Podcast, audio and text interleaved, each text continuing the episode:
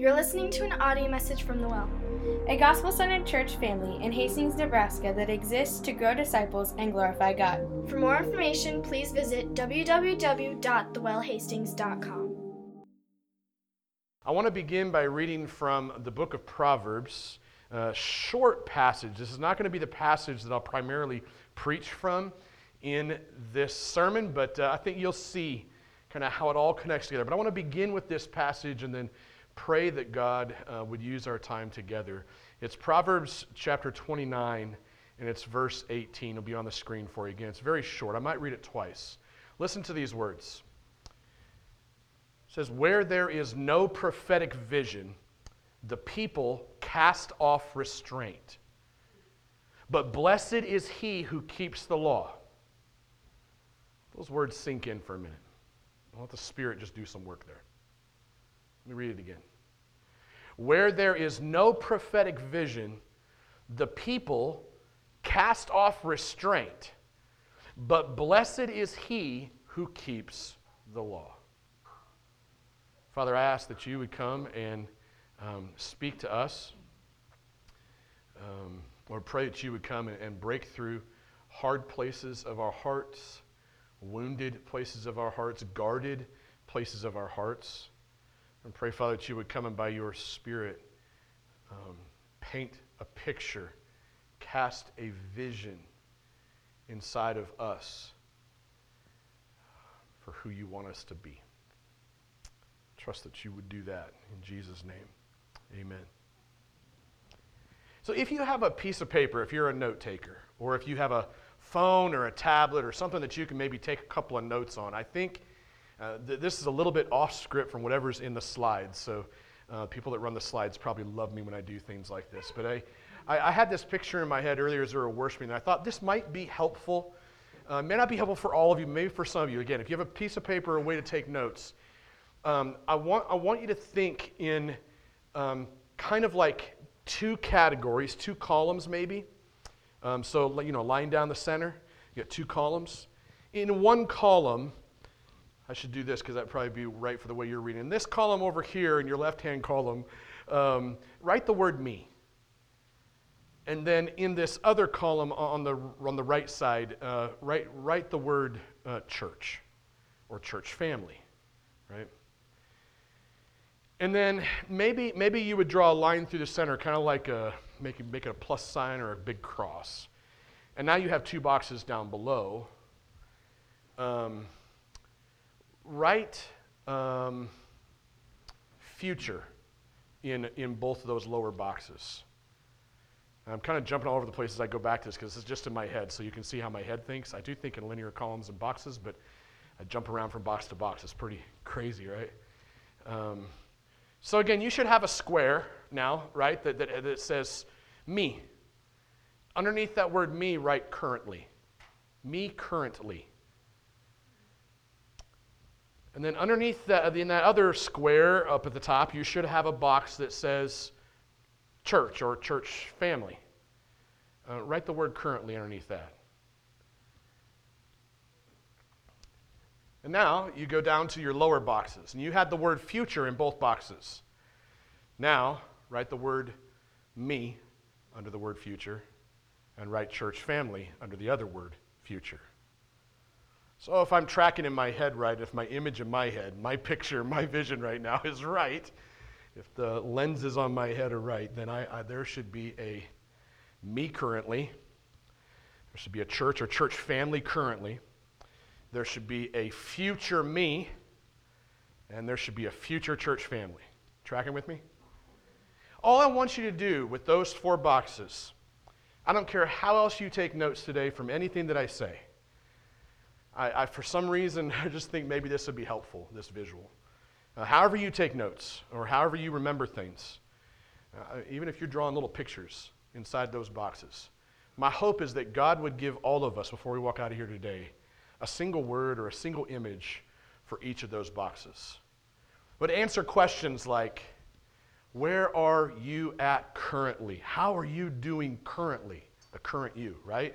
One word or one image that would describe that.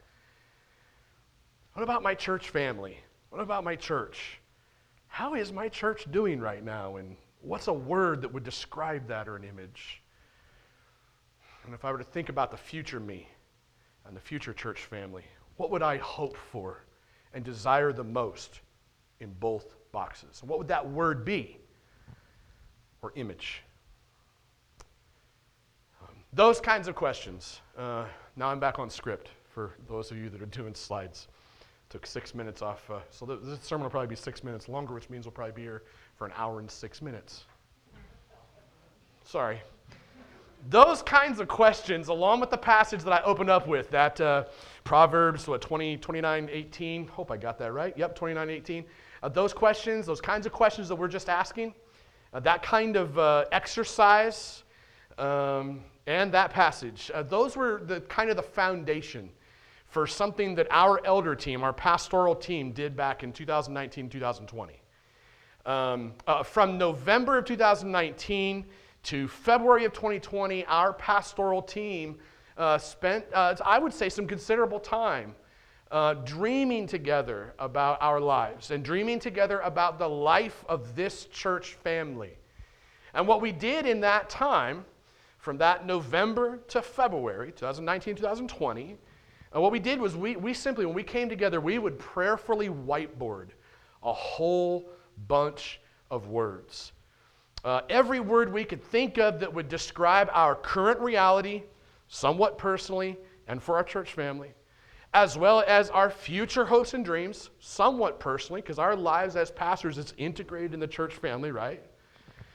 Um, we hoped and we dreamed about what the future may look like uh, for all of us, and, and we used words, um, just at times just single words, sometimes little phrases. And we kind of collected them. We kept track of them as we whiteboarded. We wrote them down on pieces of paper. I would email them out to our, our pastoral team. Then we would get back together again a few weeks later to the next month, and we would do it all over again.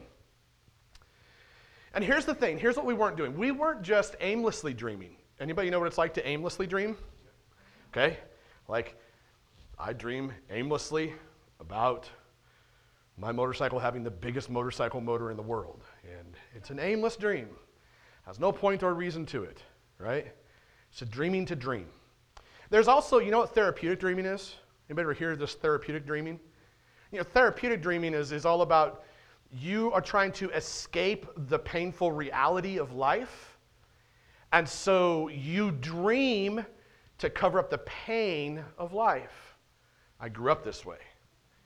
Um, my reality growing up was so painful. And some of you in this room have far more painful stories than I do. Mine was so painful, I learned how to sit in the trees in the woods and dream about being a different person, becoming somebody different, to the extent that that would cover my pain, right? That's therapeutic dreaming. So we weren't doing that. We weren't just dreaming to dream as a pastoral team. We weren't therapeutically dreaming either. We were what we would call dreaming on purpose. Uh, we were prayerfully dreaming about the future. We had this desire. We were asking God, please show us, as leaders in this church, as responsible shepherds and pastors, uh, help us to see where you want to take us so that we would grow spiritually and numerically. Um, And as you can imagine, um, I, I think, Nelson, I think we probably counted no less than four or five hundred words, I think, maybe on on the that we recorded in our descriptions. I mean, we have four guys in a room, and uh, we go home and talk to our wives even, and spread out throughout the church family. We had a bunch of words that we whiteboarded during that season. Um, we believed these words could be crafted into what I would call a purpose statement. Anybody familiar with a purpose statement? Raise your hand if you have a purpose statement for your life. Do you have a purpose statement for your life? Do you have written down somewhere? Nobody's raising their hand. I'm sorry, I didn't mean to. No, I did. um, well, most of us don't. That's the reality. Most of us don't have purpose statements for our life. Um, can I tell you that uh, it's a really um, encouraging and really important um, discipline, though, to spend some time each year writing a purpose statement. And you answer questions like, Who do I want to become? What's my vision? What do I want to do? My mission. What mountaintops will I die on? My values. And how am I going to get there? Some goals. That becomes a purpose statement. Vision, its mission, its values, and its goals. And that was our hope. Our hope during that time was to create a statement like that that we could equip and empower a church family, not only to just like become a bigger, better church, maybe say it that way, because that wasn't really the entire intent. The, the intent was to take each individual person and say, how can I, as a shepherd, as an elder, as a leader, how can I help you get a vision and a mission and a purpose for your life so that you could live on purpose, right? And not like just live in defense mode. You know what it's like to live in defense mode, right? That's what you call it, survival mode. Like just crap is just flying at you from every direction and you're just like, oh crap, and you're just, you can't even get a punch out. You're just blocking and you're trying to find shelter. Um, so the funny thing is, I shouldn't say funny, but providential thing is, we did that four months or so of uh, of uh, labor. We got the statements together. I think there was even one church family meeting there in very early March, end of February. And some of you might remember, we did it different. Like it wasn't just all these boring business reports. We put together teams within our church family, and we put these statements out to each team. We said, now you gotta you gotta communicate the statement in a creative way. Does anybody remember this? There's a few of you. Who won the trophy? Heather in the back says, I won the trophy. Heather Heather, Heather now will always tell you that she was the first member here, and I always argue, no, I was. I, I'm certain that Heather will probably outlast me here um, for that reason, so that my voice will go away and she can say, I was the first. Um, we had these, we had teams. So it was a different, you know, you think of church business meeting, boring. Right? We found a creative way to do a family meeting where we eat food, and then each team came up and communicated these little statements, and uh, and Heather's team won the trophy. And by the way, the trophy is out there by the printer. It's still here, so we did give a trophy away. Long story short, that was as far as we got, because y'all know what happened in March of twenty twenty, right?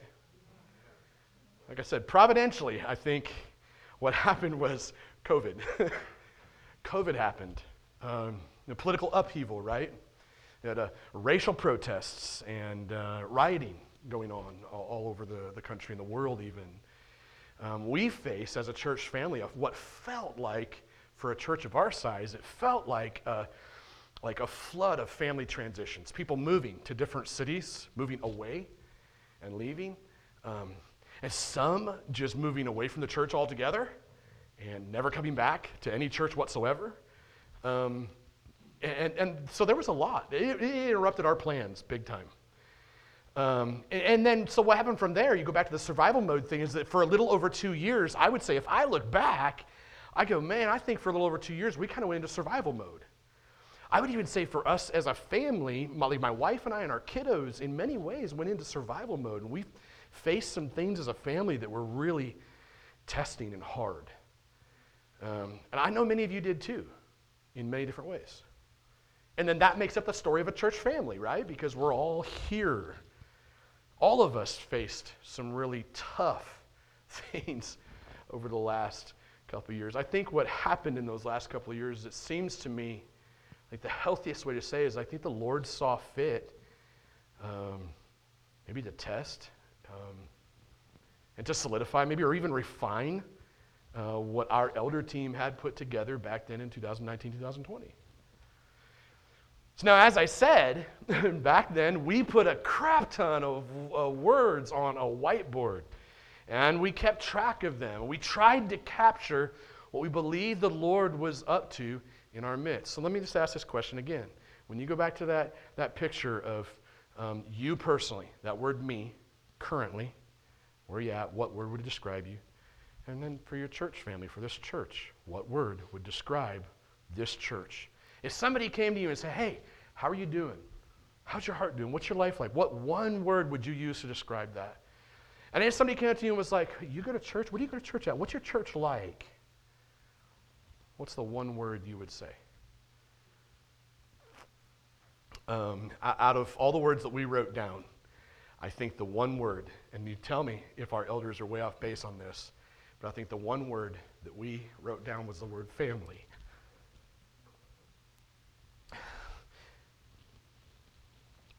You know, I would like to get a Sunday where I get up here and not absolutely fall apart. I think that's the word we came up with, um, the word family. One of the things I think we recognized was that many of us that God has drawn to this church come from some pretty jacked up family situations, whether it's our own upbringing or whether it's just the current family we're kind of living in, right? That there's just some jacked up stories in our backgrounds.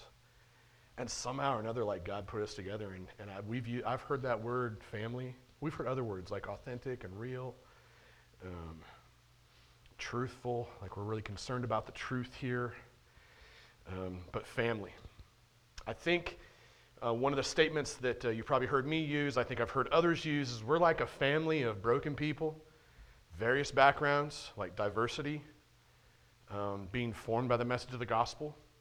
That's a that's a great picture, I think, when you think about a broken family, various different backgrounds formed by the message of the gospel. That was a phrase or, or the picture we came up with kind of for like a current reality as we did what we were doing. Um, but it, here's what we also realized. Um, it's not enough to just merely diagnose who you are in a current reality. It's not enough. You diagnose your current reality without a prescription. So diagnosis without prescription leads to death, right?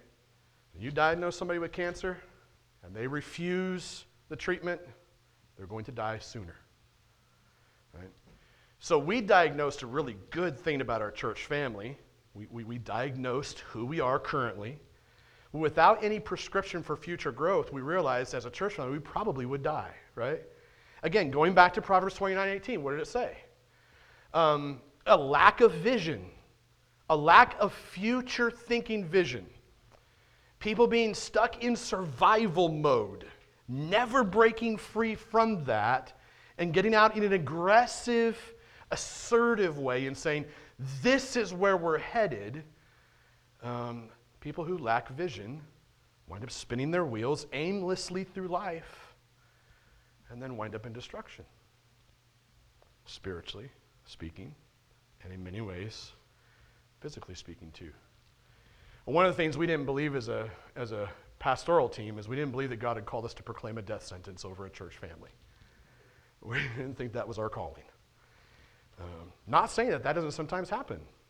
Sometimes pastors do need to proclaim death and say, this is the day we're going to close doors. It's time for this church to be done. Churches live for a season and they die at some point. Some churches live longer than others. None will probably be in existence for eternity here on this earth. Okay.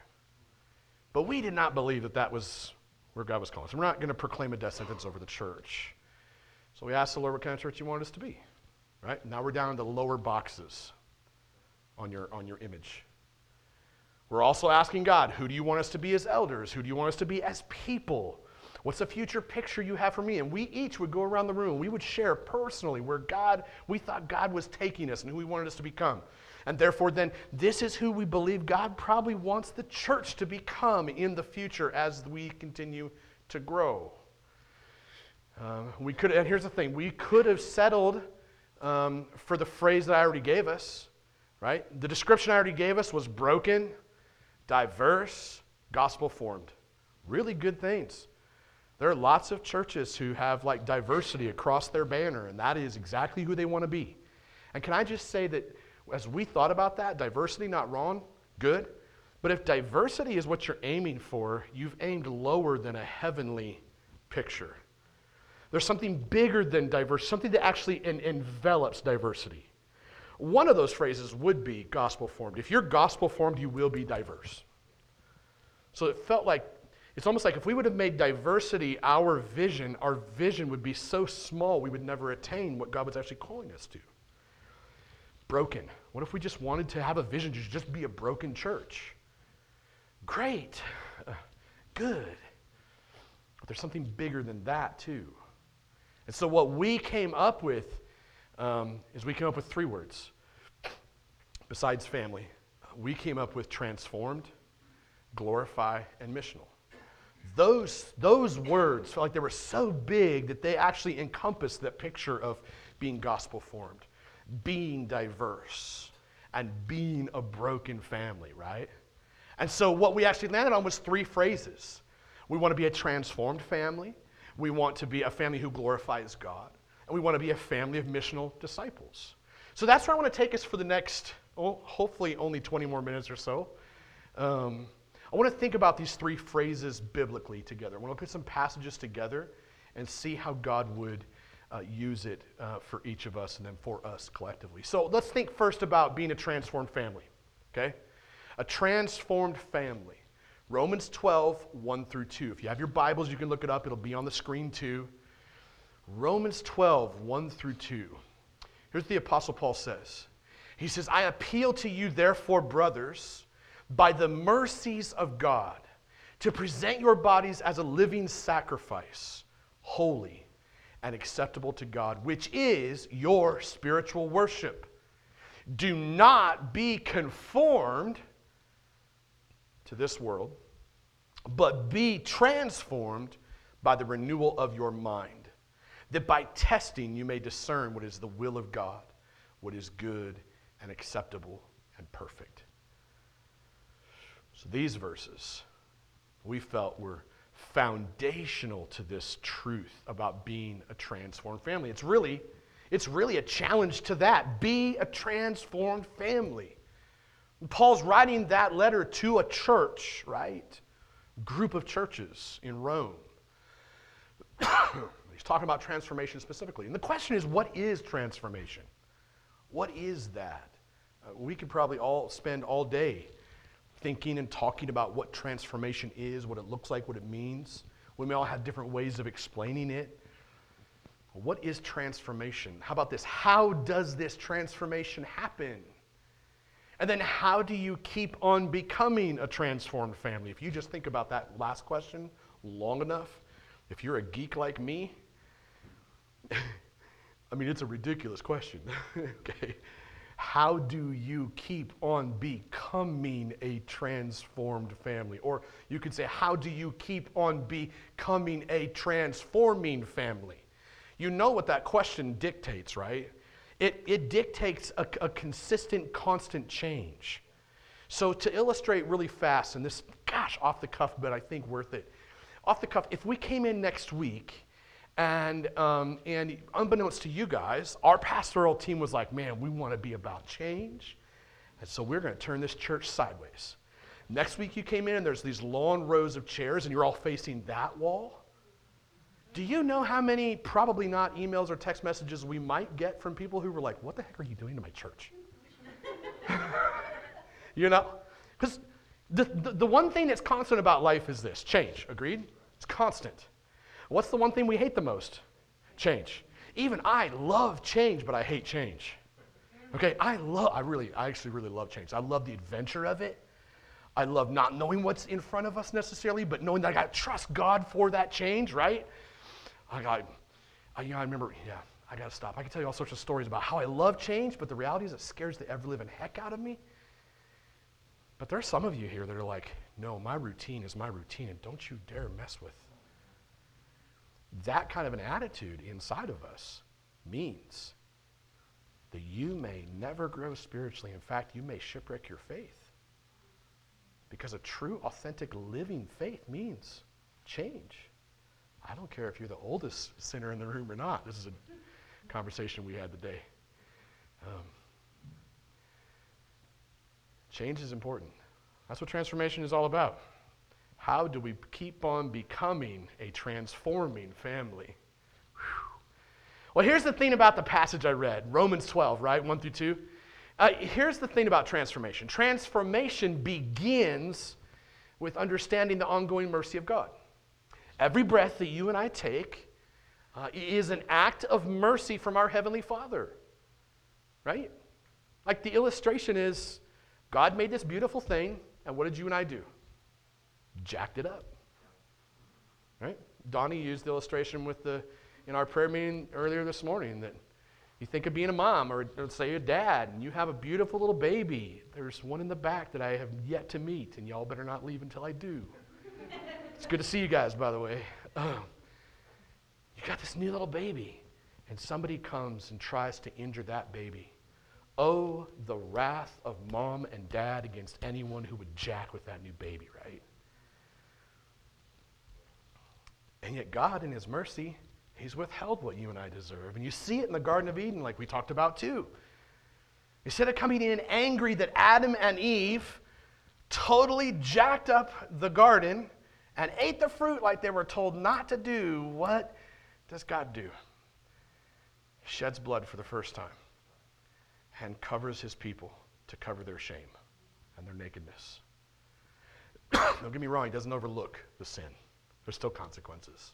You're banished from the Garden of Eden until such time as I come back and set things all right. And by the way, I will come back and set things right. I will crush the serpent. There will be a day when all Satan, sin, and the grave will be completely annihilated, and your struggle against those forces will be done, and everything will be as it should be. That's mercy. That's mercy. Transformation begins with understanding the ongoing mercy of God. Every breath that you and I take is an act of mercy from our Heavenly Father. He has withheld what we rightly deserve. It's not like, man, I was a pretty good person, really, who made some mistakes here and there. God should let me into his presence. That's not the real story according to the Bible. According to the Bible, it's like, no, I was a really jacked up, messed up, horrible person, and God came and saved a wretch like me by his grace and his mercy. His mercies are new every morning. He did that through the work of Jesus at the cross and the empty tomb. So God's mercy is first when it comes to transformation. You got to lay hold of God's mercy. Oh, that each of us would wake up every morning and go, God's mercy is new for me this morning again. God, please give me the same mercy you gave me yesterday. That we would wake up and recognize our place in front of him and the gift that he gives us and what he withholds from us on a daily basis because of our trust and belief. Not because of our trust and belief, but because of what his son did and because of the faith that he gave us to trust in his son. God's mercy is first. Next step in transformation, according to the passage, is understanding that you're actually created to worship. You and I were created to worship. We're created to bow down to something, created to pay ultimate attention, to pay tribute to, to be consumed by something. Anybody here ever dream about getting something really cool? Like I dreamed for years about getting a Harley. I drove Hondas and Yamahas. Not bad. I dreamed about a Harley, though. Anybody, raise your hand if you dreamed about getting something. Raise your hand if you're dreaming about something you really want right now. Like, there's something I really want. I don't want to live in town anymore. I want to live in the country.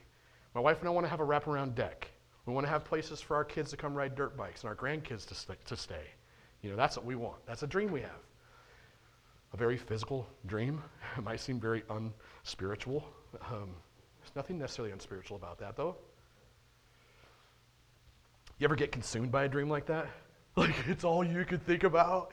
You're up late at night looking at YouTube videos or pictures on, you know, what is it, Zillow and some of those other places where you're just dreaming about those. You just you kind of want you get consumed. Th- that's that's a picture of worship. It's a picture. Again, not saying that looking at websites for a house is wrong. The worship of God, the act of worship, is far more than Sunday morning experience. As Sunday mornings are meant to be the overflow of how we live throughout the rest of the week, consumed with God throughout the week to the extent that when we get together as a church family on Sunday morning, it erupts in praise, adoration, and attention to God, our Father, who saved us by his mercy. Here's the thing. When you and I really wrestle with his mercy, when we realize that every breath we take is an extension of that mercy, and then I think what happens is we, is we will then increasingly submit and surrender our lives to this King named Jesus, our Creator, our Redeemer, gave his life brutally at a cross, though it should have been you and I on that cross. The reality is you and I were the ones putting him on that cross. Because of our sin, you and I held the nails and the hammer We swung it. You and I were the ones who swung the whip. We crushed the crown of thorns onto his head. We spat in his face. We divided up his clothing, and we took bets on it. And we hung him naked, shamefully, on that cross for the entire world to see, though he'd never done anything wrong. And the whole time we're doing that, he looked at us and said, I love you. I love you.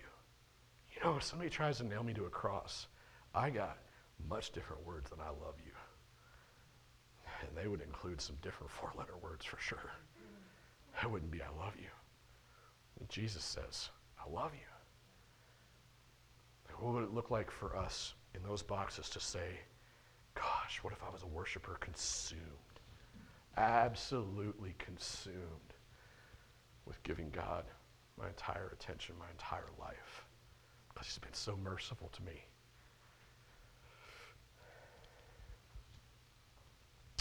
Every day, every day is really another opportunity to present your body, to present my body, our bodies, our entire lives to God as living sacrifices. That's what Romans twelve is saying. Because of the fact that he gave his one and only son as a living sacrifice for us. That daily act of submission and surrender, that's called worship in light of his mercy. That, when you do that daily, that will transform your life. That will make your life into a transforming life.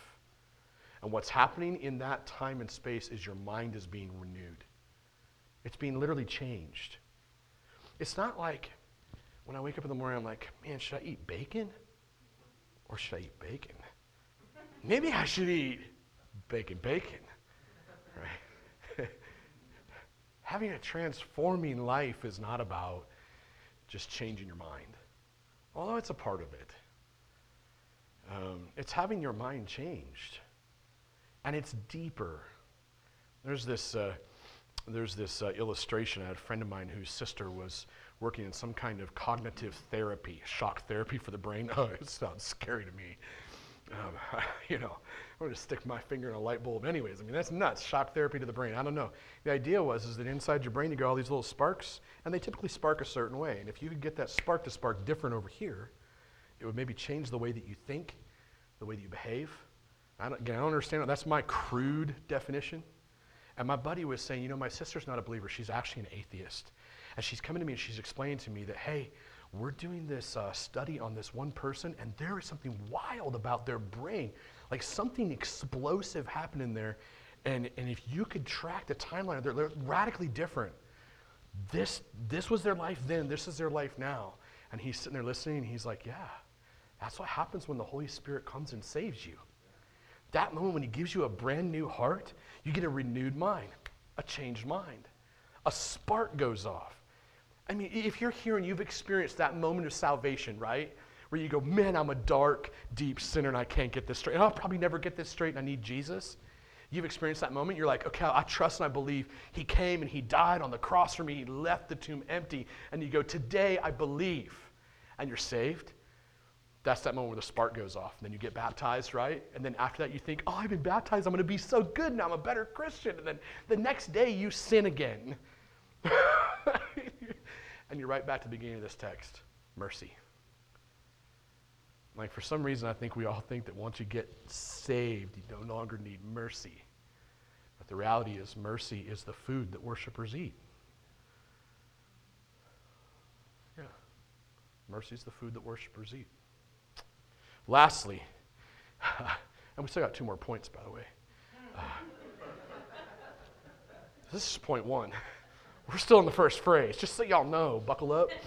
Order your lunch in if you need to. No, I'll, I'll, we'll get through this, trust me.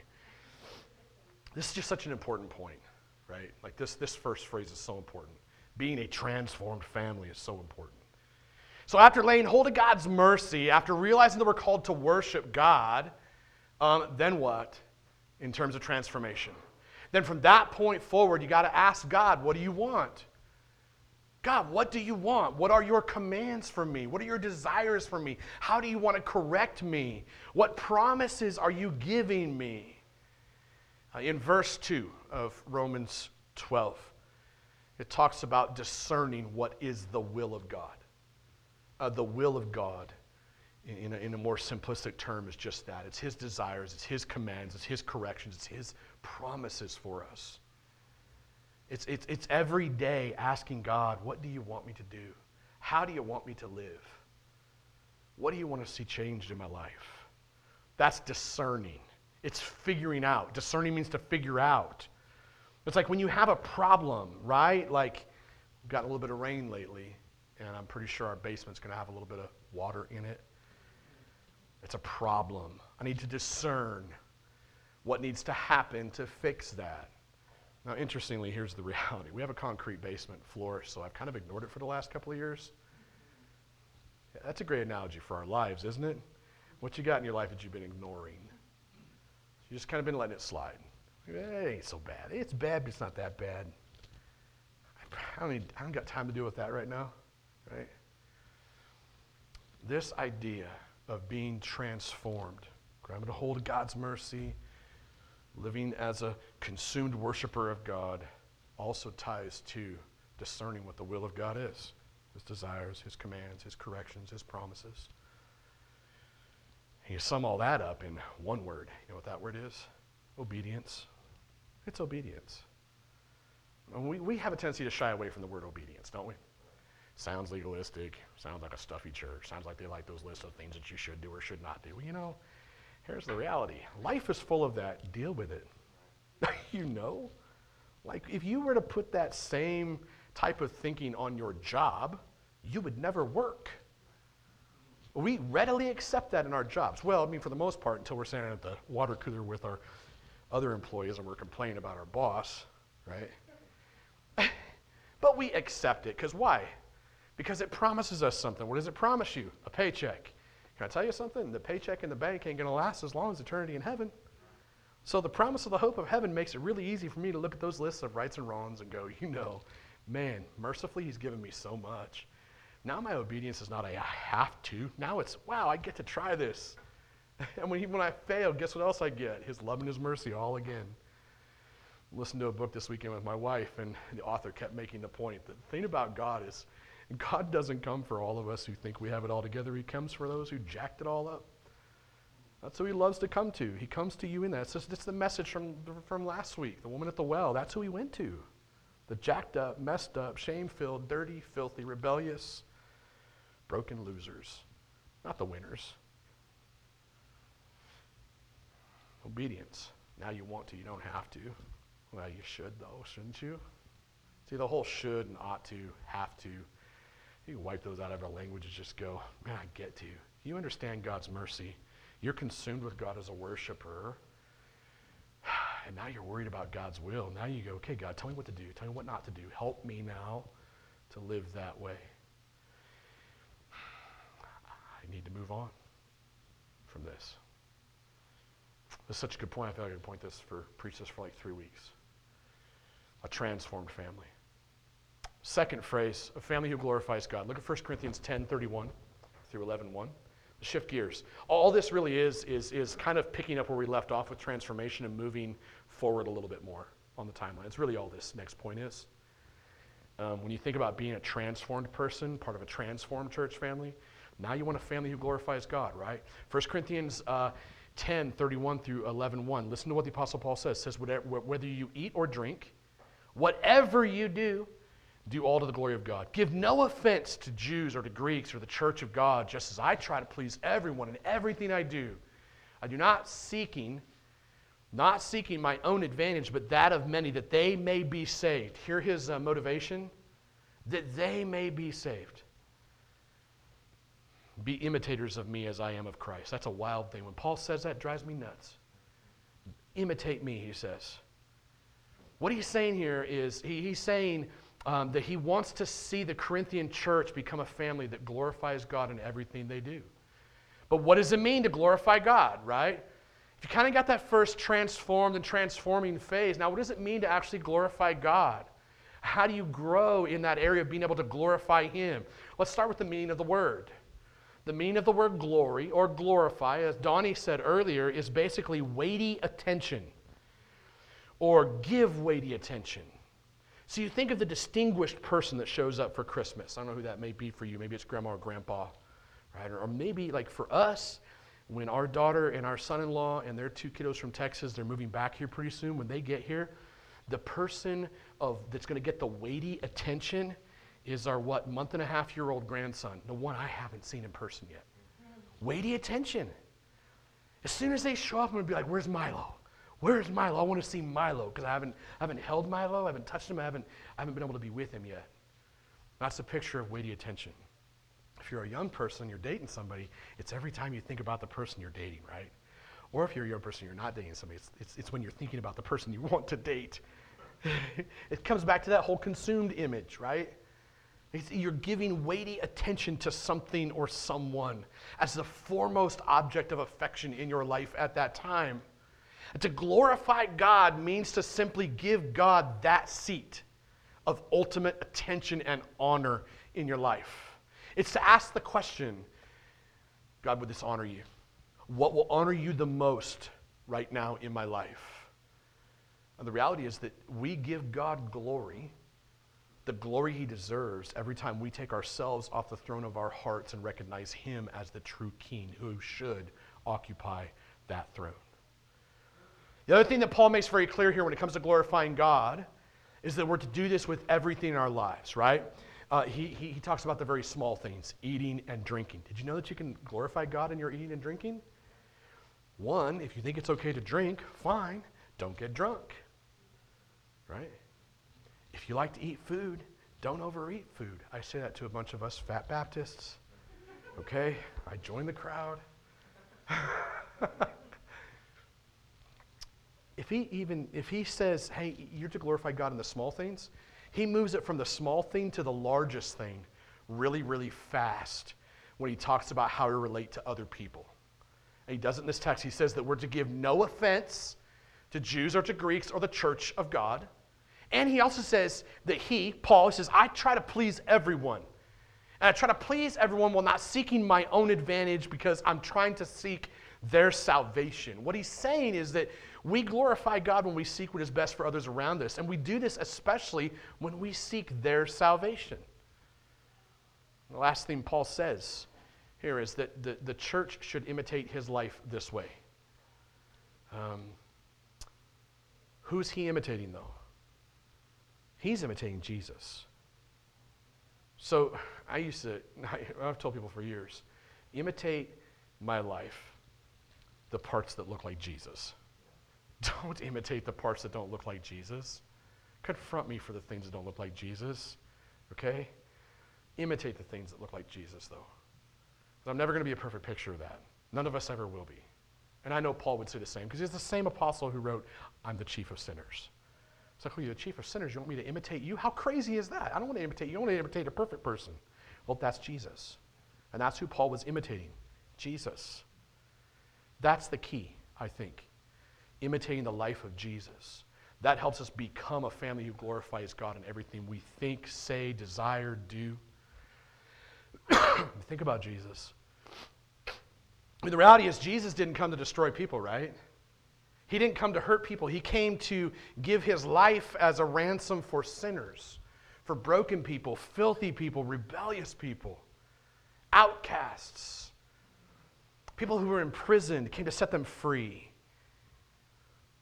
He came to do that and leave the tomb empty so that we had, we had the proof that the promise of heaven is true. Jesus' life, you think about his life, his life was completely selfless. He could have stayed in heaven, right? I mean, heaven. It makes Trump Towers or Trump's mansions look like toys, doesn't it? That's where Jesus was. He, why didn't he stay there? I, why, why would you even leave? There's no reason. You have no reason to leave. You don't need anything, right? If, if you're in heaven. When Jesus selflessly left and he came here to this very needy, very broken place, he, he didn't have to. He chose to. Jesus really is the only one that ever had free will. When you think about this concept of free will, oh God, I probably shouldn't get started on that. I'm just going to go there for a minute. The idea of free will is crazy. He's the only one that was ever totally free. He's not bound to anything broken. You and I, however, are broken. How do you know that even your best decision wasn't at least minutely motivated by some selfish desire? How do you know? You don't know. I don't know either. Sure, I can choose. We have the, the, the freedom to choose, but what motivates the choice? What controls the choice? You think you and I and our autonomous being control those choices? Well, what does that tell you? We're broken. Even I on my best day would choose good things for very wrong reasons. Jesus is the only one who ever chose all the right things for the very right reasons with a very pure, perfect motivation. It's why he could die on a cross for people like you and I. Life was completely selfless, selfless, focused on giving his life away and giving the gift of eternal life to his enemies, to his enemies, so they could become family. That's who Paul's imitating, and that's who he's calling us to imitate. Imitate me as I imitate Jesus. Third phrase. Third phrase was a family of missional disciples. Now here's the thing. We spent a lot of time on this in message one of this series, so I'm probably going to blow past most of my notes, but I do want to read the passages and make a couple of notes and be done, okay? Uh, and I would encourage you, go back to listen to the first message in this series because it really touches on this last point pretty well. But Matthew twenty-eight, eighteen through twenty, and Acts one eight, when read together, really underscore and support um, this picture of a family of missional disciples. Listen to it, beginning with the Matthew passage. All authority in heaven and on earth has been given to me. Go, therefore, make disciples of all nations, baptize them in the name of the Father, the Son, and the Holy Spirit. Teach them to observe all that I've commanded you. Behold, listen to this, I am with you always to the end of the age. It's a beautiful promise. God's promises are everywhere, right alongside of his commands. When God commands you to do something, look close enough and keep looking and keep searching. You will find the promise attached to the command. Always. Always. There's a promise that says, you need to do this, but I will enable you. So I will be with you. Acts one eight says, you will receive power, starts with the promise. You will receive power when the Holy Spirit comes on you. He's talking to his disciples before he ascends into heaven. And you will be my witnesses. This is the command part of it. You need to be my witnesses in Jerusalem, Judea, Samaria, to the ends of the earth. For us, those words don't mean a whole lot. Right? Jerusalem, Judea, Samaria, to the ends of the earth. But what is easy to see here is that Jesus does envision his church becoming a family of missional disciples, right? That's what he sees. That's the picture in Jesus' mind. Here's the thing. We, we oftentimes take that vision of Jesus and we, we don't telescope it. We, we microscope it, okay? We, you know, a microscope makes, um, was it microscope makes, no. Telescope makes bigger things look smaller. And a microscope makes small things look bigger. So we oftentimes take the mission of God for the church and we we make it more like a microscope. And we get these little minuscule things. So here's the mission of our church, right? We're, we're going to be more diverse. There's one way of doing that. Or the mission of our church becomes all about the big, beautiful building or the lights and the smoke. Or it becomes all about our hero, the pastor who speaks so graciously, which is definitely not me, right?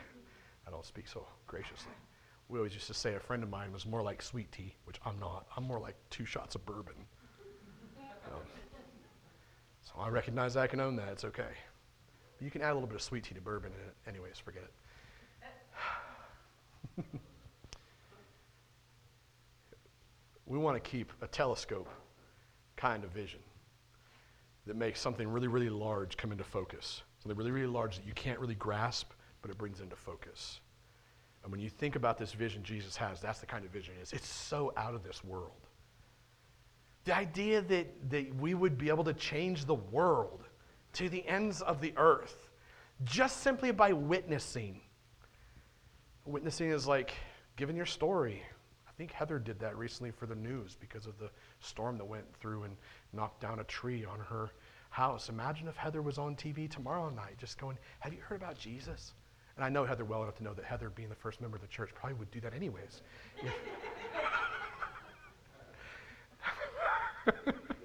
Yeah, she's going to shoot me after this. That's all witnessing means. Let's share the love of Jesus. Hey, it's just sharing that message. I'm a sinner. I met Jesus. He loves me. And he loves you too. You know he died on the cross for you. You know what sins you've committed that separate you from God? He wants to receive you right now. God, would you want to come into that with me? That's that's all it means. It's all it means to be a witness. Acts one eight kind of gives a bunch of different uh, descriptors of where to be witnesses at. Jerusalem's your own backyard. Samaria is like this really uncomfortable place nobody would go to, like we talked about last week. And then the ends of the earth. It's the scariest of places. Because you don't know what's at the end of the earth. It feels like you might fall off the edge of the earth. But you're going there. Jesus is with you the entire time. The thing about the Matthew twenty-eight passage, I'll make this final comment and then we'll we'll conclude. Um, in Matthew twenty-eight, it talks about making disciples. Um, and we're talking about being on mission, right? Being missional disciples. If you were to take an image and put this image in your mind, so we're all about vision today, right? What's the vision? Um, put this vision in your head. Put this picture in your head. Uh, if you got a coin, put the coin in your head. A coin has two sides, heads or tails, right? You flip the coin, you call it in the air, heads, and it hits the ground and goes tails. Oh, you lose a million bucks. Oh, that sucks. No, you just put the coin in your mind. I only said all that to get the coin in your mind. Two sides of the coin. The coin is called mission. Um, the two sides of the coin are evangelism and discipleship. Uh, without one, the coin no longer exists. You could have two halves of a coin, the two sides. You could be all about discipleship, training believers to follow Jesus and obey God, right? Or you could be all about evangelism, sharing my faith with unbelievers, helping them to follow Jesus, sharing the gospel. And here's the reality. We oftentimes turn the two on each other. Um, oh, they're more about discipleship, or they're more about evangelism, or I'm more about discipleship, or I'm more about evangelism. And here's the reality. When you do that, you set yourself up against God, because God didn't call us to be merely disciplers or merely evangelists. He called us to be missional. Matthew twenty-eight is very clear. We're to go and share the gospel. We're to see people get saved because of the message that we share. And then as soon as they believe and get baptized, we are to start training them. And here's the other reality. The church in America has done this more than anywhere else. The paid guy on the stage, that's his job, not my job. And that's wrong. The scriptures don't speak of that at all. The scriptures speak of that as being all our jobs. My job is to do that work, yes, but to equip and empower. That's our elders' jobs, to equip and empower an entire church family to do the work of mission, to share the gospel with the lost, and then to train other believers how to live. Can I just tell you something? Do you, would you write stagnant in that box for your spiritual life? I'm not telling you to write the word. I'm just asking you, would you have written that word there? Stagnant. If you have written that word there, or if when I just said that, you thought, I should probably write that word there, I saw some of you grabbing your pen, so I instantly knew, oh, you think I'm telling you you have to. You don't have to. But if somewhere deep down inside you're like, yeah, there's probably something really stagnant about my faith, can I just tell you, oh, one of the quick, quickest ways to grow is to start sharing your faith and start being trained how to obey God, and then start taking a step and going, I'm going to train others how to obey God. I'm going to start opening his word with other people. And here's the crazy thing, too. The last thing, I gotta, I gotta quit because we've been at this long enough. You don't have to be fifteen years old in your faith. You don't have to be a spiritual teenager to go do any of this. That's the great thing about this. You know, um, some of the most evangelistic, inviting, welcoming people when it comes to church, when it comes to Jesus, are people who just started following the Lord. My friend T J, was my brother-in-law, I know he's here somewhere. That guy has invited more people to church in the last year than than I think I have. And the funny thing is, the older you get sometimes, Nelson, you probably attest to this, right? He's like, you sucker. I can see it in his face. I don't know why I'm picking all you guys by name today. I don't know what's going on. I hope I'm not overstepping my boundaries. But, but the older you get in your faith, it's like the more comfortable you get and the less excited you get to invite people or something. It's weird. Like three-month-old babies in Jesus, those folks like invite more people than, and it's crazy. And they're just like, hey, I found a church family. I started following this dude named Jesus. It's really cool. I got baptized. You want to go? What? accept me for who I am. They don't judge me. Because they want to be like Jesus. Like, you don't have to wait until you're fifteen years old in your faith with a degree or a seminary degree or letters. You got everything you need. And Jesus said that right here. I mean, think about his disciples. I'm going to look at last thing, for sure, last thing. I'm so thankful y'all are gracious. We're going to hit an hour. I'm sorry. Last thing, Peter. Y'all know Peter, right, from the Bible? Yeah, Peter was the dude that Jesus, the Last Supper, he was like, hey, you know what you're going to do? You're going to totally deny me three times before the crow, before the crow crows or whatever. Not the crow, but the rooster crows. Yeah, that's right. Crows don't crow. Crows, crows caw. Crows caw. The rooster crows. Three times before the rooster crows, you're going to deny me. What does he do? Totally denies Jesus three times.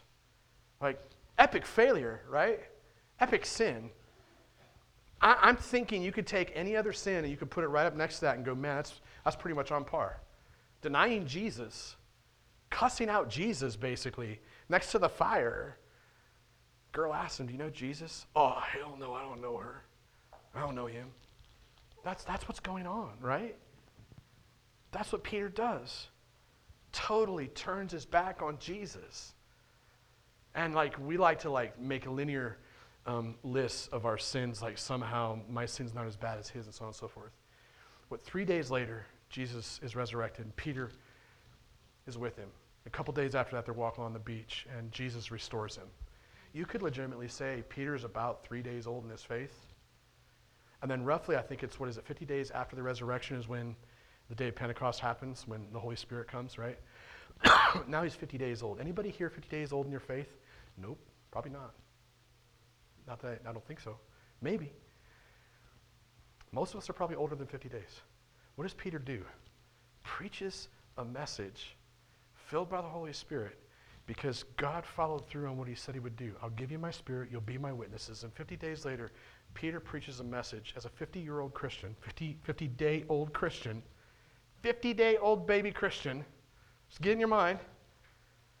And three thousand people come to follow Jesus that day. And from that point forward, the church explodes, and we're part of that same movement today. You do not have to be very old in your faith to evangelize and disciple. I said I'd make this point quick, and I didn't, did I? No. Love y'all. I think the last thing I should say, this is conclusion for real. You can come on up. This is conclusion for real at fifty-nine minutes in. That's the family we want to become, okay? I don't know where you fit when you go back to those four boxes, right? Me currently, church family currently. Future me, future church family. I don't know what word you wrote. I hope that out of all this, God would give you at least one word or one image for each of those boxes and that you would share those with us. Like seriously, I, and you don't have to put your name on it. You keep it impersonal. But what I think would be really cool is if many of you would write that out somehow, put in an email, put in a text, send it to me. I would love to compile this with our elders as best we could. Like we give you a few days or something, I'd love to share that in an email or something with the rest of us and just say, hey, collectively, this is what we all said. And then just let's just trust Jesus together to do that work, right? So we want to be a transformed family, want to be a, a, a family of missional disciples, want to be a family that, that uh, glorifies God with our lives. I think the way that we do that is we spend time at the foot of the cross, the foot of a bloody cross, where a perfect Savior was broken, bloodied, Um, where he died for you and me, died in our place. Then he left the tomb empty three days later, gave us the promise of heaven. If we spend time there, I think God fills those boxes in for us and then gives us his spirit and helps us to pursue that. And I think you look back a year from now and you go, we didn't live a year of surviving anymore. We lived a year of advancing the kingdom forward.